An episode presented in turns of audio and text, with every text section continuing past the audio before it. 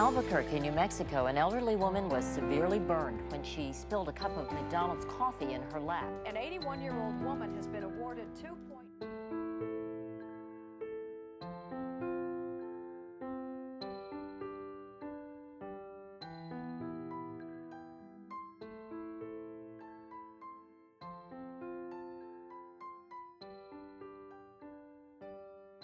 في صباح يوم الأحد من فصل خريف وبإحدى مدن أمريكا الجنوبية عاش زوج وزوجته الجميلة ستيلا. كانت تعرف بجمالها الأخاذ. وبطبيعة الحال كان الزوج فرحا بجمال زوجته الجمال الذي يحكى ويحكى به ما بين أقرانه. كان سعيدا لذلك وسعيد جدا. ادعت له زوجته ذات مساء أنه جمال منذ الصغر. كانت تغشو الزوج غمرة من المشاعر الجميلة فكان يتمتم أن أبناؤه سيكونون بذلك المستوى من الجمال. عاشت الأسرة حياة روتينية تغزوها الرتابة حتى أتى ذلك اليوم الذي تبدل فيه كل حال. أحست الزوجة ببعض من الغثيان فاصطحبها زوجها إلى الطبيب لإجراء بعض الفحوصات وهنا تحول الخوف إلى بهجة فسيرزقان بطفل.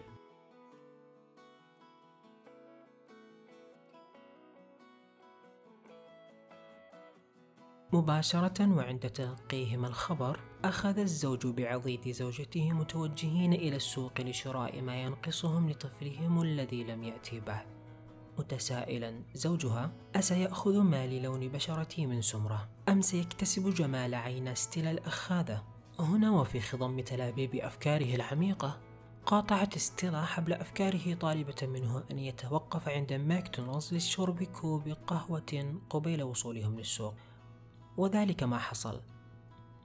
فبينما كانت الزوجة بانتظار وصول طلبها كان الزوج يتصفح سجلات التأمين الخاصة به وبزوجته وذلك نظير مصروفات الطفل القادم فما كان له إلا وأن فوجئ بتقارير توضح استخدام زوجته التأمين الطبي لعدة عمليات تجميل في وجهها قبل زواجهما بشهرين.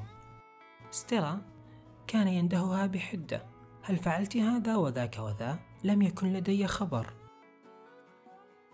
وفي لحظات التوتر الانتظار اللا سكينة كان يتجرع آلام الخيانة. كان يخاطب سريرته قائلا أستشابه ابنتي أمها؟ أم أنا على أعتاب سراب حلمي الذي حلمت به؟ هنا ومع حدة الموقف ارتبكت ستيلا لوهلة حتى انسكبت قهوتها الساخنة.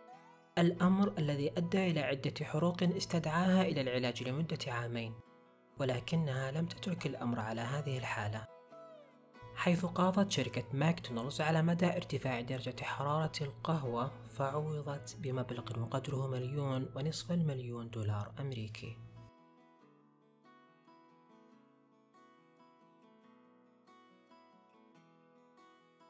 ننقل لكم مقطعا صوتيا لستيلا وهي تتحدث عن الحادثة perception that doesn't seem to go away.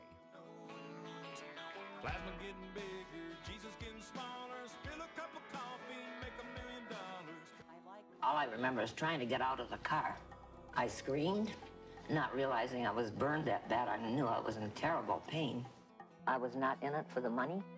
I was in it because I wanted to bring the temperature down so that peop other people would not go through the same thing I did.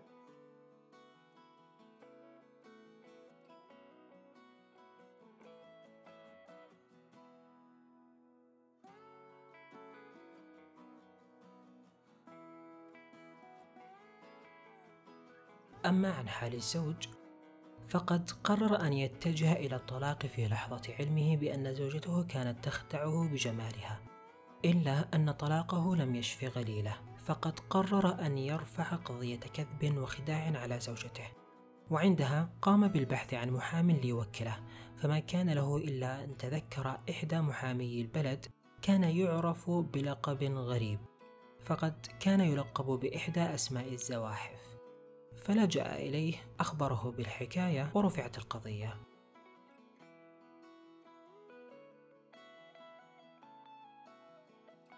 دفعت الزوجة أن الجميع يفعل ما تفعل ودفع الزوج بأنها تدعي أنه جمال منذ الصغر وأنها لم تخبره قط عن أي عملية أجرتها. فحكم لصالح الزوج وكسب المحامي القضية ونال الزوج تعويضا يقدر بثمانين ألف جنيه استرليني وعند خروجهما من المحكمة سأل الزوج المحامي عن هذا الاسم وهو متعجب فأجاب ضاحكا إن أحد الأشخاص قد سماني بهذا الاسم. وانتشر كثيرا وعرفت به كما أنني انتقدت به ولكن رفعت قضية لمقاضاة من سجلني بهذا وعوضت بمبلغ وقدره مئة ألف دولار. وأضاف القانون بجانب الجميع ويقف مع الحق إن تبين ذلك.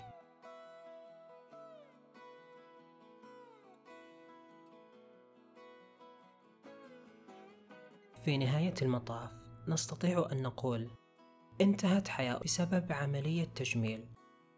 ونالت امرأة تعويض مالي ضخم من شركة عالمية مقابل انسكاب كوب قهوة ساخنة. كما أنه عوض محام بسبب لقب غير لائق. هنا وصلنا إلى نهاية الحلقة. وكما هي العادة نطرح لكم عدة تساؤلات. هل يجب على الزوجة أن تستأذن زوجها قبل إجراء أي عملية تجميل وهي على ذمته؟ لو كنت مكان المرأة حين انسكبت عليها القهوة هل سترفع قضية كما فعلت؟ هل يعوض من لقب باسم غير اسمه حتى وإن كان اسما غير لائق؟